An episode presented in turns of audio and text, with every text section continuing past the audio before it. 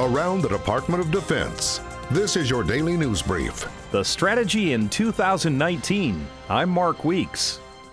Acting Defense Secretary Patrick Shanahan will use the National Defense Strategy as his blueprint moving forward, a strategy aimed at rebuilding U S military capabilities. The Secretary said the three lines of effort will remain unchanged. They are improving lethality, maintaining and building strong alliances, and reforming D O D business practices. Airmen with the Alaska Air National Guard rescued the pilot and two passengers of a small private plane at twenty mile Glacier near Anchorage after the plane sank in the snow and ice. The Air Guard responded to the incident after the pilot activated the aircraft's emergency locator transmitter and the passenger texted a relative who notified Guard members of the Alaska Rescue Coordination Center.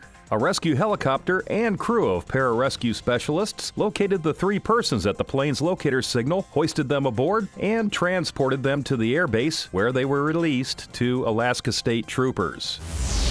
This year, approximately three hundred reserve Navy sailors will be activated to work and train aboard the U S seventh Fleet flagship, U S S Blue Ridge, in the Pacific region. Reservists are activated to support forward-deployed shipboard operations and exercises. Reserve sailors usually report for duty one weekend every month and serve at least fourteen consecutive active duty days every year. But these reservists often provide twice that amount, averaging more than thirty active duty days.